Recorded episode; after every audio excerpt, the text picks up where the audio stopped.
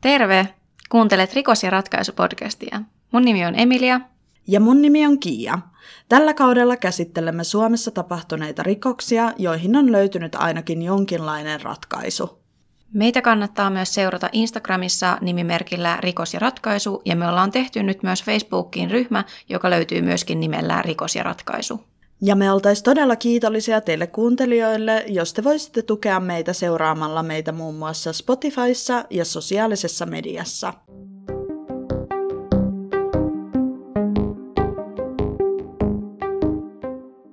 Hei, meiltä jäi viime jakson alussa sanomatta kaikki alkulepinät, eli tosiaan tervetuloa uudelle kaudelle taas, ja tällä kaudella me käsitellään Suomessa tapahtuneita rikoksia, niin kuin yleensäkin. Ja Facebookista vielä sen verran, että tätä meidän ryhmää ei jostain syystä löydy sieltä hausta, että jos kirjoittaa, mutta sieltä löytyy rikos- ja ratkaisun profiili ja siinä etusivulla on linkki, mistä voi lähettää liittymispyynnön tähän ryhmään ja me hyväksytään sitten niitä liittymispyyntöjä sitä kautta, niin laittakaa sieltä, jos tuntuu, ettei löydy. Meillä oli Instagramissa viime kauden lopussa kysely siitä, että jatketaanko näitä jälkipuinteja vai ei, niin siihen 80 prosenttia vastasi, että haluaa, että jatketaan näitä, niin me nyt ajateltiin tämä kausi ainakin katsoa, että miten te tykkäätte näistä, niin jatketaan ainakin tämä kausi näitä jälkipuinteja. Ja viime jaksossa meillä oli käsittelyssä Herliinin perijätär Minnan kidnappaus, jonka oli kidnappannut turkulainen perheenisä ja hän piti uhria vankina Turussa sijainneessa asunnossa 17 päivää. Facebookiin me ei saatu vielä kommentteja, mutta ehkä ensi jaksoon toivottavasti, ää, mutta Instagramiin saatiin muutamakin kommentti ja muita pohdintoja teiltä. Ja yksi kuuntelija esimerkiksi pohti sitä, että miksi tätä tekijää ei otettu kiinni heti lunnasrahojen luovutusvaiheessa, vaan että tekijä sai sen jälkeen vapaasti mennä parkkihalliin, jossa ö, olisi ollut kuitenkin paljon paikkoja, missä viranomaiset olisi voinut häntä tarkkailla. Kiitos vielä kyseiselle kuuntelijalle tästä kommentista, koska tämä ei ollut meille itselle tullut mieleen tätä jaksoa tehdessä tai tuossa pohdinnoissa aikaisemmassa jaksossa.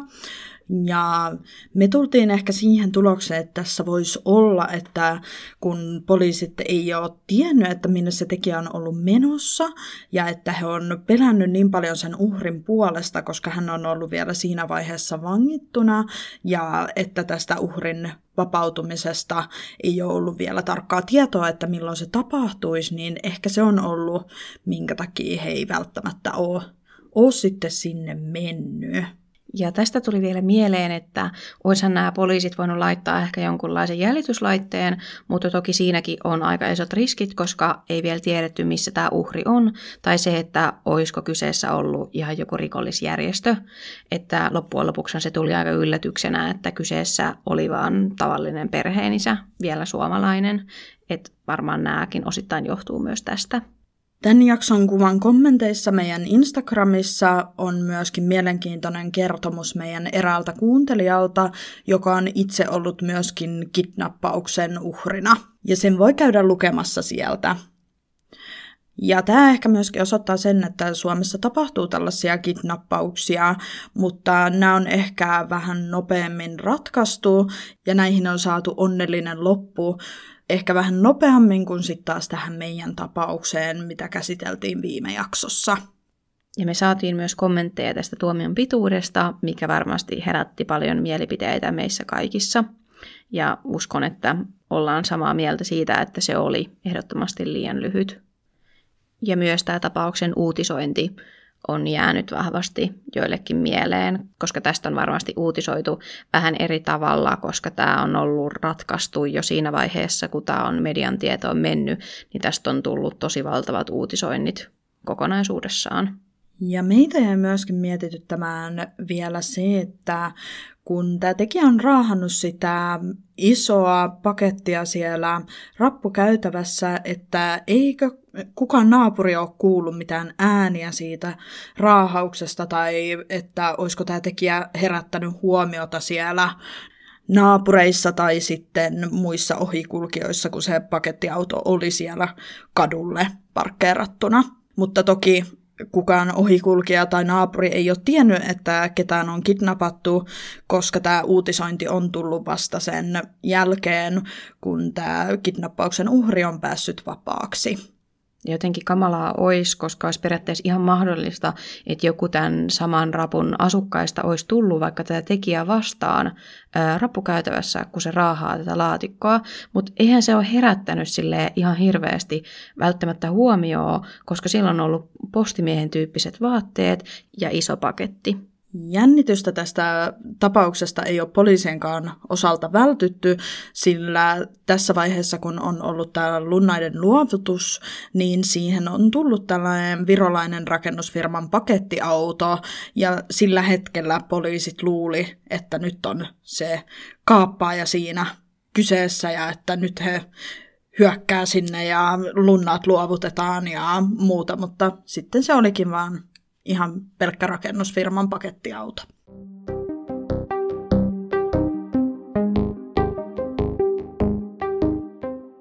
Ja sitten jakson pariin. Vuonna 2017, 18. päivä helmikuuta, 17-vuotiaat Milla ja Eero olivat matkalla mopoautolla Sastamalan suunnalta kohti Nokiaa päämääränään Tampere – Samaan aikaan, eli noin puoli kahdeksan aikaan illalla, 34-vuotias Karisaari ajoi tila-autolla vastakkaiseen suuntaan lääkkeiden ja alkoholin alaisena. Kari oli yrittänyt törmätä autollaan jo useisiin muihin vastaan tuleviin ajoneuvoihin, siinä kuitenkaan onnistumatta. Miehestä ja hänen tila-autostaan oli tehty jo useita ilmoituksia hätäkeskukseen vaarallisen ajotavan vuoksi.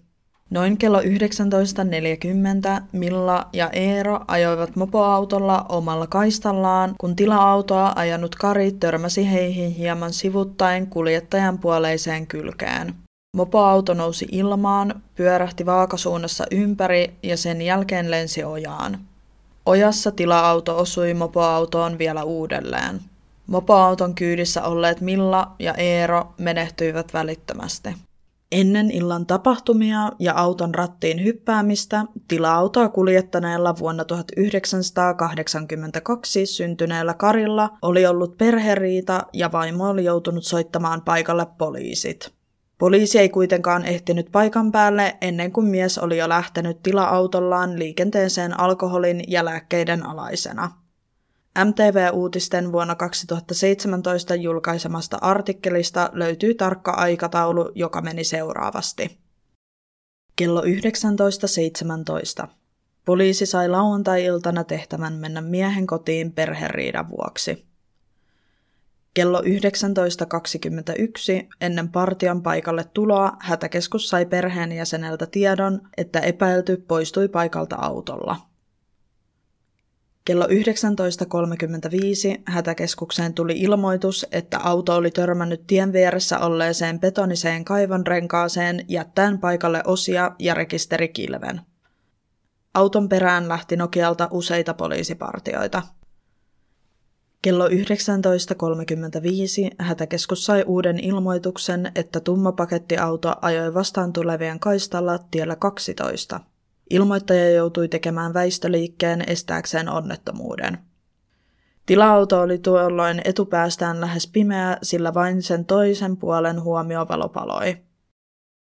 Kello 19.40 seuraavaksi poliisille tuli ilmoitus tiellä 12 tapahtuneesta nokkakolarista, jonka yhteydessä kuoli kaksi 17-vuotiasta nuorta.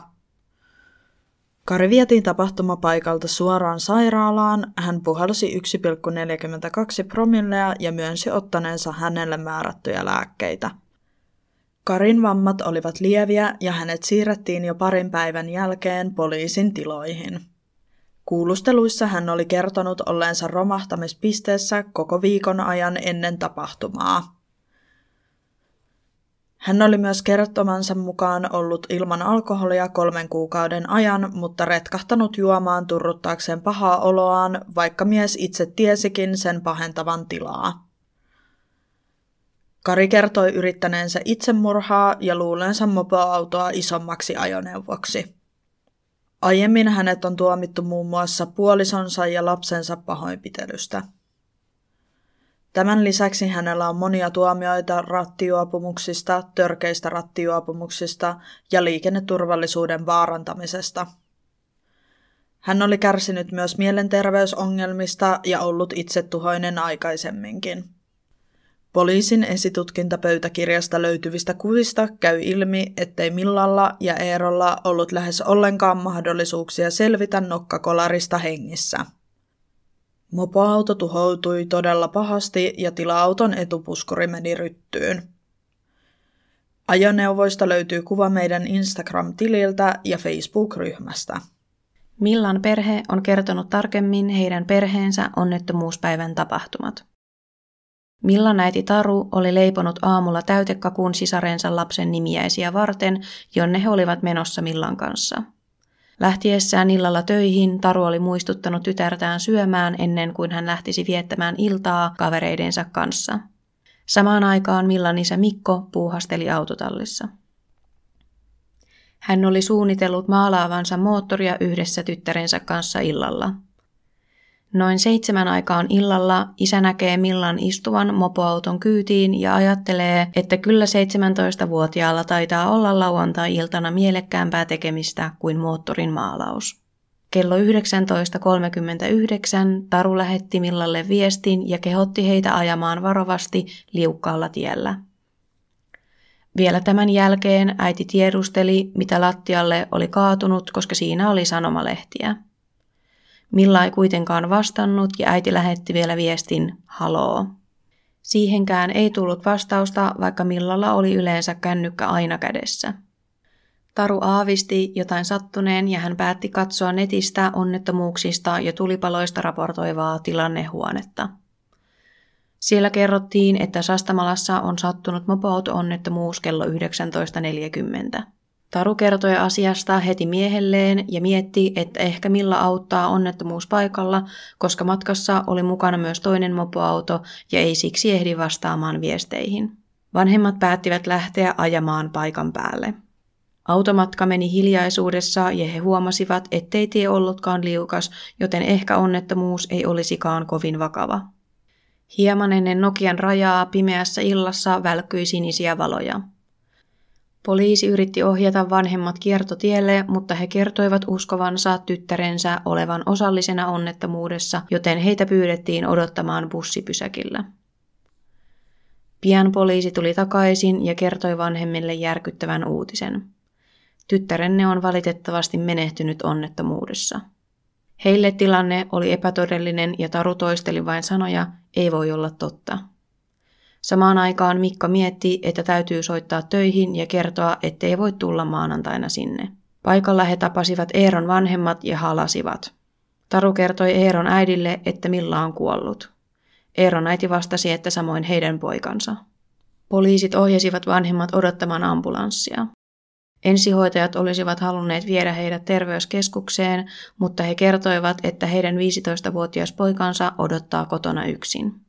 Pikkuveljelle oli jo ilmoitettu puhelimen ryhmäviestillä Millan kohtalosta. Kotona Mikon sisko tuli perheineen auttamaan. Myös muita sukulaisia ja ystäviä jäi yöksi. Ambulanssin henkilökunta jäi myös tunniksi ja naapuri piti huolen, että kaikki saivat jotain syötävää. Naapuri tuli vielä seuraavanakin päivänä keittämään kahvia ja tekemään 10 litran kattilallisen keittoa. Taru on kertonut, että ihmisten tuki lohdutti paljon. Milla oli haaveillut Eeron kanssa seurustelusta jo kolme vuotta, mutta yhdessä he kerkesivät olemaan vasta muutaman kuukauden. Eeroa on kuvailtu reippaaksi, kohteliaaksi ja fiksuksi ja Millaa taiteelliseksi, iloiseksi ja nauravaiseksi. Nuorilla oli yhteinen unelma valmistua ammattikoulusta autoaloille. Eero autoasentajaksi ja Milla haaveili automaalarin ammatista. Eero oli Sastamalasta suuren sukutilan perheen nuorimmainen. Tilalla kasvatetaan sonneja ja viljellään maata. Eeron äiti Heli ei ole pystynyt pysähtymään rikospaikalle onnettomuusillan jälkeen, vaikka kulkeekin siitä toisinaan ohi. Hän toivoo myös, että tekijä olisi ajanut mieluummin rotkoon kuin toista ajoneuvoa päin. Heli on kertonut seuraavasti. Mopoauton basson kuuli jo kaukaa ja silloin tiesi, että Eero on tulossa kotiin. Muistan myös sen, kuinka Eero yski vintillä. Kun itse yskin nyt, mietin, ettei vintillä yski enää kukaan. Eeron isä Taneli on taas kertonut seuraavasti. Ei se hyödytä kieltää mopoautoja. Tällaisissa kolareissa on aivan sama, onko tiellä liikkuva mopoauto vai pieni henkilöauto. Jos itsemurhaa yrittävät haluavat ajaa päin rekkaa, ihminen sielläkin on sisällä ja kolarista tulee ikuiset traumat. En häntä vihaa, mutta poikaamme emme saa kuitenkaan takaisin. En kyllä menisi häntä kättelemäänkään. Toivottavasti hän saa apua ongelmiinsa. Työ on ollut paras lääke suruun, sitä tässä on tehtävä. Ei tälle tapahtumalle voi mitään. Pojasta jäi hyvä muisto, mutta elämä loppui valitettavasti liian varhain. Tuossa niitä poikamme koulukavereita istui 16 keittiön pöydän ympärillä. Se oli vaikuttavaa.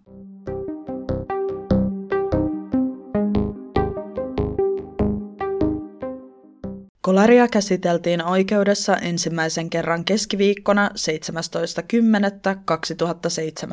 17.10.2017. Oikeudenkäynnin alkaessa syytetyn mielentilatutkimuksen tulokset olivat saapuneet ja niiden mukaan Kari oli teon aikaan täydessä ymmärryksessä. Toki silloin lääkkeiden ja alkoholin vaikutuksen alaisena. Häntä syytettiin kahdesta taposta, törkeästä rattijuopumuksesta ja törkeästä liikenneturvallisuuden vaarantamisesta. Tässä vaiheessa oikeus ei ottanut vielä kantaa siihen, oliko kyseessä tahallinen teko vai huolimattomuudesta johtunut teko. Yleensä kahdesta taposta vankeustuomio on noin 13 vuotta ja törkeästä kuolemantuottamuksesta noin 6 vuotta – Syyttäjän mukaan alkoholin ja lääkkeiden alaisena oleminen ei voi olla tuomiota alentava seikka, koska teko oli tarkoituksellinen ja tahallinen henkirikos. Syyttäjän mukaan kuskin olisi pitänyt ajovaloista huomata, ettei vastaan tuleva ajoneuvo ollut rekka tai kuorma-auto, vaan huomattavasti pienempi. Syyttäjän mukaan kuljettaja ymmärsi sen, että hän todennäköisesti jäisi henkiin, jos ajaisi pienempää ajoneuvoa päin. Puolustus taas vetosi siihen, että syytetty oli humalatilassa ja havainnointikyky oli näin ollen puutteellinen. Myös perheriita tuotiin esille puoltavana seikkana. Puolustuksen mukaan kuski erehtyi vastaan tulevasta ajoneuvosta eikä erottanut rekkaa mopoautosta. Kuljettajan ei ollut puolustuksen mukaan tarkoitus jäädä itse henkiin, koska hän oli ollut itsetuhoinen ja yritti tehdä näin itsemurhaa. Puolustuksen mukaan kyse ei ollut henkirikoksesta, vaan kahdesta kuoleman tuottamuksesta. Puolustus sanoi oikeudessa seuraavasti. Päämieheni ei tavoitellut seurausta, vaan hän tavoitteli omaa kuolemaansa. Kuski olisi olettanut, että jos itse jää henkiin, jää myös vastaan tulijakin. Reilu viikkoa myöhemmin, 26. lokakuuta 2017, oikeus tuomitsi Karisaaren syylliseksi kahteen tappoon, törkeään liikenneturvallisuuden vaarantamiseen ja törkeään rattijuopumukseen. Tuomion pituudeksi tuli 12 vuotta. Syyttäjän vähimmäisvaatimus rikoksesta oli 13 vuotta, ja jos syytet kahdesta taposta ei olisi mennyt läpi, olisi syyttäjä vaatinut rangaistusta kahdesta kuolemantuottamuksesta. Oikeus tuli siihen tulokseen, että syytetyn on täytynyt tunnistaa lähestyvistä ajovaloista, että vastaan tulee pieni mopoauto. Oikeus myös uskoi, että syytetyn on täytynyt tekohetkellä pitää vähintäänkin todennäköisenä sitä, että ajaessaan vastaan tulevaa ajoneuvoa päin kyydissä olevat henkilöt menettävät henkensä. Tästä johtuen oikeus katsoi teon olleen tahallinen eikä tuottamuksellinen eli vahinko. Oikeus katsoi poliisin tekemän rekonstruktion kolaripaikalta, miten ajoneuvojen valot näkyivät siihen vuorokauden aikaan – Syyttäjän mukaan syytetty oli valinnut tarkoituksella mopoauton, jotta itsemurhan yritys ei onnistuisi, koska syytetyllä oli takanaan muitakin epäonnistuneita itsemurhayrityksiä. Oikeus kuitenkin katsoi, että tapahtumat eivät menneet näin, koska syytetty oli jo aikaisemmin yrittänyt ajaa muita vastaan tulevia ajoneuvoja päin. Tuomionsa saamisen jälkeen Kari oli kuitenkin sitä mieltä, että tuomio ei ollut oikeudenmukainen. Hän toimitti Pirkanmaan käräjäoikeuteen valituslupahakemuksen määräpäivään mennessä, jotta tapausta käsiteltäisiin uudelleen vielä hovioikeudessa.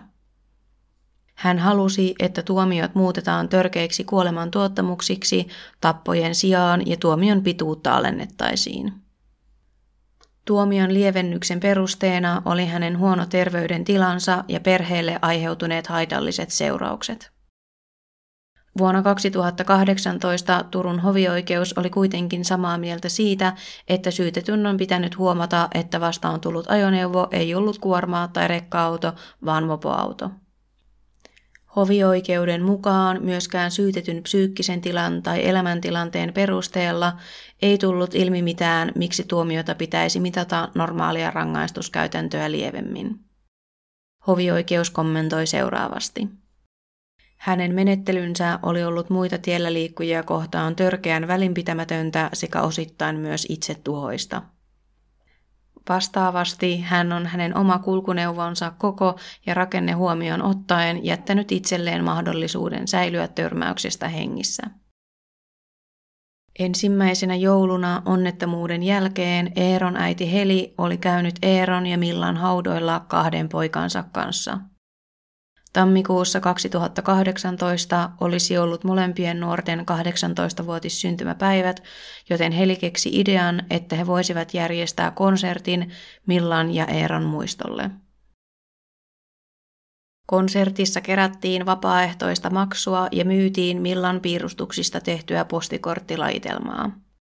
Tuotto lahjoitettiin Sastamalan seudun lasten ja nuorten ennaltaehkäisevään mielenterveystyöhön.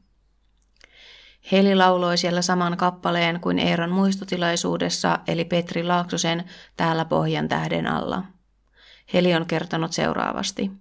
Siinä lauletaan, että katson kauas kaukaisuuteen. Se muistuttaa minua Eeron rippikuvasta, josta hän katsoo sivun kamerasta. Kuva on esillä keittiössämme.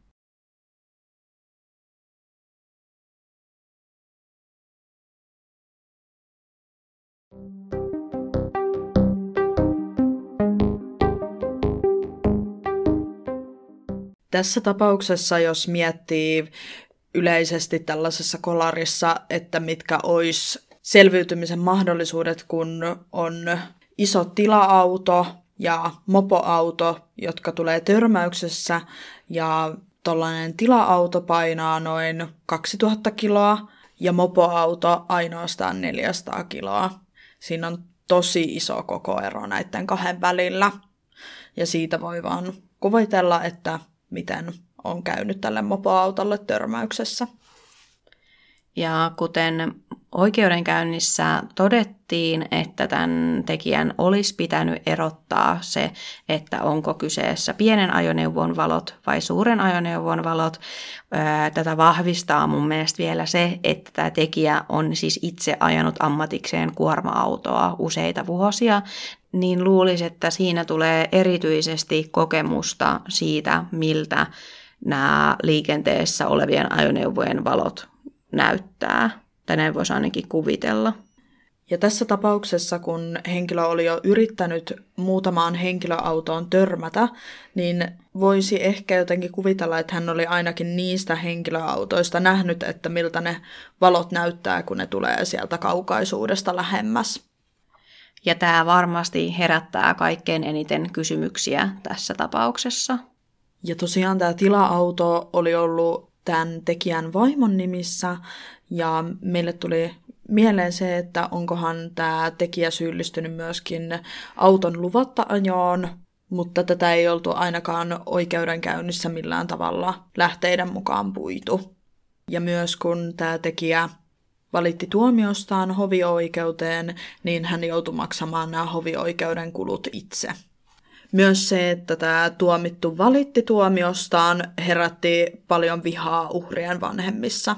Ja tämän piti olla reissu Tampereelle ja ilmeisesti nämä neljä nuorta oli menossa siellä Mäkkärille. Ja tämä kollariin joutunut mopoauto oli ajanut edellä, koska tämä takana olevan mopoauton kuski ei ollut tuntenut sitä reittiä sinne niin hyvin. Ja tässä oli myös jossain vaiheessa ennen tätä törmäystä tapahtunut silleen, että takana tuleva henkilöauto oli lähtenyt ohittamaan, mutta se ei ollutkaan päässyt näiden molempien mopoautojen ohi, vaan se auto oli jäänyt siihen väliin. Ja tämän, tässä henkilöautossa ollut henkilö oli sitten ollut oikeudessa myös todistajana ja todistanut muun muassa sitä, että se oli nähnyt, kun se mopoauto oli lentänyt ja sitten oli ollut joku iso pölypilvi. Ja joidenkin lähteiden mukaan nämä onnettomuuden uhrit ei ollut käyttänyt turvavyötä, mutta poliisien mukaan se, että mikäli nämä uhrit olisi käyttänyt turvavyötä, ei olisi pelastanut niitä tässä onnettomuudessa, koska se mopoauton ohjaamo tuhoutui ihan täysin siinä kolarissa. Myös varmasti juhlapyhät ja muut syntymäpäivät on ollut näille perheille todella vaikeita tämän tapahtuneen jälkeen. Ja Millan perhe on muun muassa viettänyt ensimmäisen joulun ulkomailla kaukana kotoa ihan tarkoituksellisesti. Ja tosiaan tämä Millan äiti ja hänen siskonsa laittoi keväällä 2017 alulle kansalaisadressin, että rattijuopumustuomioiden pitäisi olla paljon kovempia kuin mitä ne tällä hetkelläkin ilmeisesti on. Ja tähän saatiin kerättyä yli 50 000 nimeä, ja vetoomus luovutettiin oikeusministeriölle lokakuussa 2017. Me ei ihan tarkkaan löydetty tietoa siitä, että mitä tälle vetoomukselle sitten loppujen lopuksi tapahtui. Että jos teillä jollain kuulijalla on tietoa siitä, että onko näihin tuomioihin tullut muutosta tämän vetoomuksen jälkeen, niin kuultaisi mielellään siitä. Ja tällä viikolla, kun me äänitetään tätä jaksoa, niin tuli sattumalta myös ulos Yle Areenan uusi sarja nimeltään Trauma, jonka ensimmäisessä jaksossa käsiteltiin tätä kyseistä tapausta. Ja siinä tuli ilmi vielä semmoinen lisätieto, että tämä Millan äiti on käynyt katsomassa tätä tekijää kolme vuotta onnettomuuden jälkeen, eli vuonna 2020. Ja tämä äiti oli miettinyt tosi kauan, että meneekö sinne vai eikö mene. Ja sitten lopulta hän oli päättänyt kuitenkin mennä ja tämä sisko tuli sitten sinne mukaan. Ja totta kai tätä Millan äitiä jännitti varmasti ihan kauheasti tämä koko kohtaaminen, mutta hän sanoi, että hän oli sitten nähnyt päällepäin tästä tekijästä, että se oli oikeasti jopa pelännyt tätä tilannetta. Ja tämä oli ehkä vähän jännä, mutta tämä tekijä ei ö, pyytänyt anteeksi, koska hän sanoi itsekin, että tämä teko ei ole anteeksi annettava, joten Oletettavasti tämän takia hän ei sit pyytänyt ollenkaan anteeksi, koska hän ei olettanut, että hän voisi semmoista edes saada. Ää, mutta hän oli sitten kuitenkin pahoitellut tätä tekoa. Ja siinä ei kerrottu hirveästi sen tarkemmin, että mitä he olisivat siellä loppujen lopuksi keskustellut. Ja tämä trauma-sarjan jakso oli todella koskettava ja ihan itselläkin nousi tunteet pintaan tätä jaksoa katsoessa. Ja jos joku on ihmetellyt, niin Eerosta on vähän vähemmän tietoa tässä jaksossa, koska sitä ei vaan yksinkertaisesti löytynyt ihan niin paljon, johtuen oletettavasti myös siitä, että Eeron vanhemmat on ollut vähän vähemmän julkisuudessa. Ja heidän perheessä on aikaisemminkin ollut suuri menetys, sillä vain muutama vuosi ennen tätä onnettomuutta perheen ainoa tytär kuoli. Ja kuten me aikaisemmin mainittiinkin, niin Eeron perheellä on maatila ja he tuottaa naudanlihaa Kivikylän kotipalvaamolle ja heistä oli myöskin julkaistu ennen tätä onnettomuutta Kivikylän sivuille kertomus heidän perheestä. Ja me halutaan vielä selventää, eli kaikki nämä kommentit, mitä me ollaan suoraan lainattu, niin on lähtöisin kaikki eri lähteistä, mitä me ollaan käytetty. Ja Hesarista löytyi todella mielenkiintoinen artikkeli, joka liittyy autoilla tehtyihin henkirikoksiin. Ja sen mukaan autolla tehdyt henkirikokset on hieman lisääntynyt, mutta silti auto on erittäin poikkeuksellinen tekoväline henkirikoksessa – ja joka neljännessä autolla tehdyssä henkirikoksessa oli kyse siitä, että kuljettaja teki tai yritti tehdä itsemurhaa törmäämällä, mutta sitten se olikin samalla surmannut yhden tai useamman henkilön.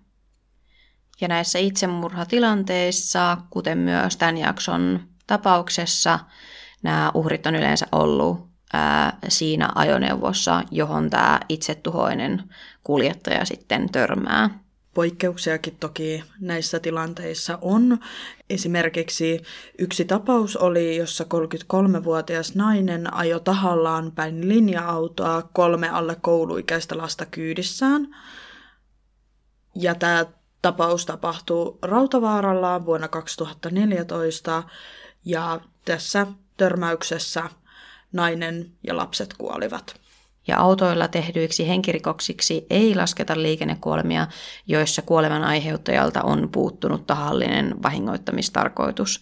Eli esimerkiksi ö, onnettomuudessa, jos vahingossa vaikka nukahtaa rattiin tai auto lähtee käsistä silleen, että törmää, niin näissä tapauksissa ei sitten lasketa henkirikokseksi, vaan se on sitten onnettomuus ja oletettavasti kuolemantuottamus. Ja tähän liittyen oli myöskin MTV-uutisten artikkeli, josta löytyy hiukan lisätietoa tästä. Ja siinä oli juurikin maininta siitä, että tämä auto- ja henkirikos on ollut oikeuslaitokselle tosi vaikea niin kuin ratkaista, että kumpaan se sitten menee, että onko se ollut tahallinen teko vai tahaton. Ja tämä vaikeus siinä, että erottaa nämä toisistaan, juontaa siitä, että ylivoimainen enemmistö näistä liikennekolareista on oikeita vahinkoja, eli se tahallisuuden todistaminen on poikkeuksellisen hankalaa niissä tapauksissa verrattuna siihen, että se henkirikos tehtäisiin esimerkiksi puukolla tai aseella. Ja tämmöinen ääriesimerkki tapauksesta, jossa tätä ei ole luokiteltu tahalliseksi, niin on 1990-luvun lopusta. Ja tässä oli tämmöinen mies ajanut 1,7 promillen humalassa 80 alueella, ää, ainakin 140 ja jäiseen mutkaan. Ja tämä auto oli luisunut bussipysäkille, jossa oli kaksi lasta ja ne kuoli siihen. Ja korkein oikeus oli sitten langettanut tänne tälle kuskille vaan kolme vuotta vankeutta, koska nämä lapset ei ollut ennalta arvattavaa siellä bussipysäkillä tämän mutkan jälkeen. Mun korvaan tämä kuulostaa jotenkin ihan järkyttävältä ja tämä ehkä perustelee sitä, että miksi oikeasti tuommoiset Millan äidin ja sen tädin tekemät adressit oikeasti olisi tärkeitä. Ja ehdottomasti joka kerta mun mielestä kun lähtee humalassa autolla ajamaan, sä otat sen tietoisen riskin, että sä vahingoitat jotakuta ja musta sen pitäisi olla aina tahallinen, jos kuski on ollut humalassa mutta on ollut myöskin 2000-luvulla liikennekuolemia, jotka on katsottu tapoksi. Esimerkiksi Pudasjärvellä oli ollut tällainen nuorten vihanpito, joka oli sitten johtanut takaa-ajoon. Ja siinä takaa-ajon aikana sitten tämä perässä ajanut auto oli töninyt tätä pakenioiden autoa monta kertaa ja loppujen lopuksi sitten tämä auto suistui tieltä ja matkustaja kuoli siihen. Ja tässä tapauksessa korkein oikeus katsoi teon tapoksi. Ja nämä vastaavat tapaukset herättää varmasti paljon keskustelua ja mielipiteitä ja erityisesti ehkä nämä tuomiot, koska ne on monesti lyhyempiä ja just kun niiden tahallisuutta on vaikeampi todistaa. Mutta tulkaa ihmeessä kertomaan meille, että mitä mieltä te olitte tästä jaksosta tai liikenneonnettomuuksien tahallisuudesta ylipäätänsä ja minkälaiset rangaistukset olisi teidän mielestä oikeudenmukaisia.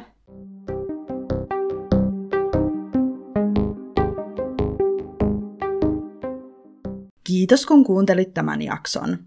Me pohditaan jaksoissa esimerkiksi tapauksen askarruttavia yksityiskohtia ja me haluttaisiin vielä tähän loppuun muistuttaa, että nämä mielipiteet on suurimmaksi osaksi meidän omaa spekulaatiota eikä meidän tarkoitus ole loukata tai arvostella ketään.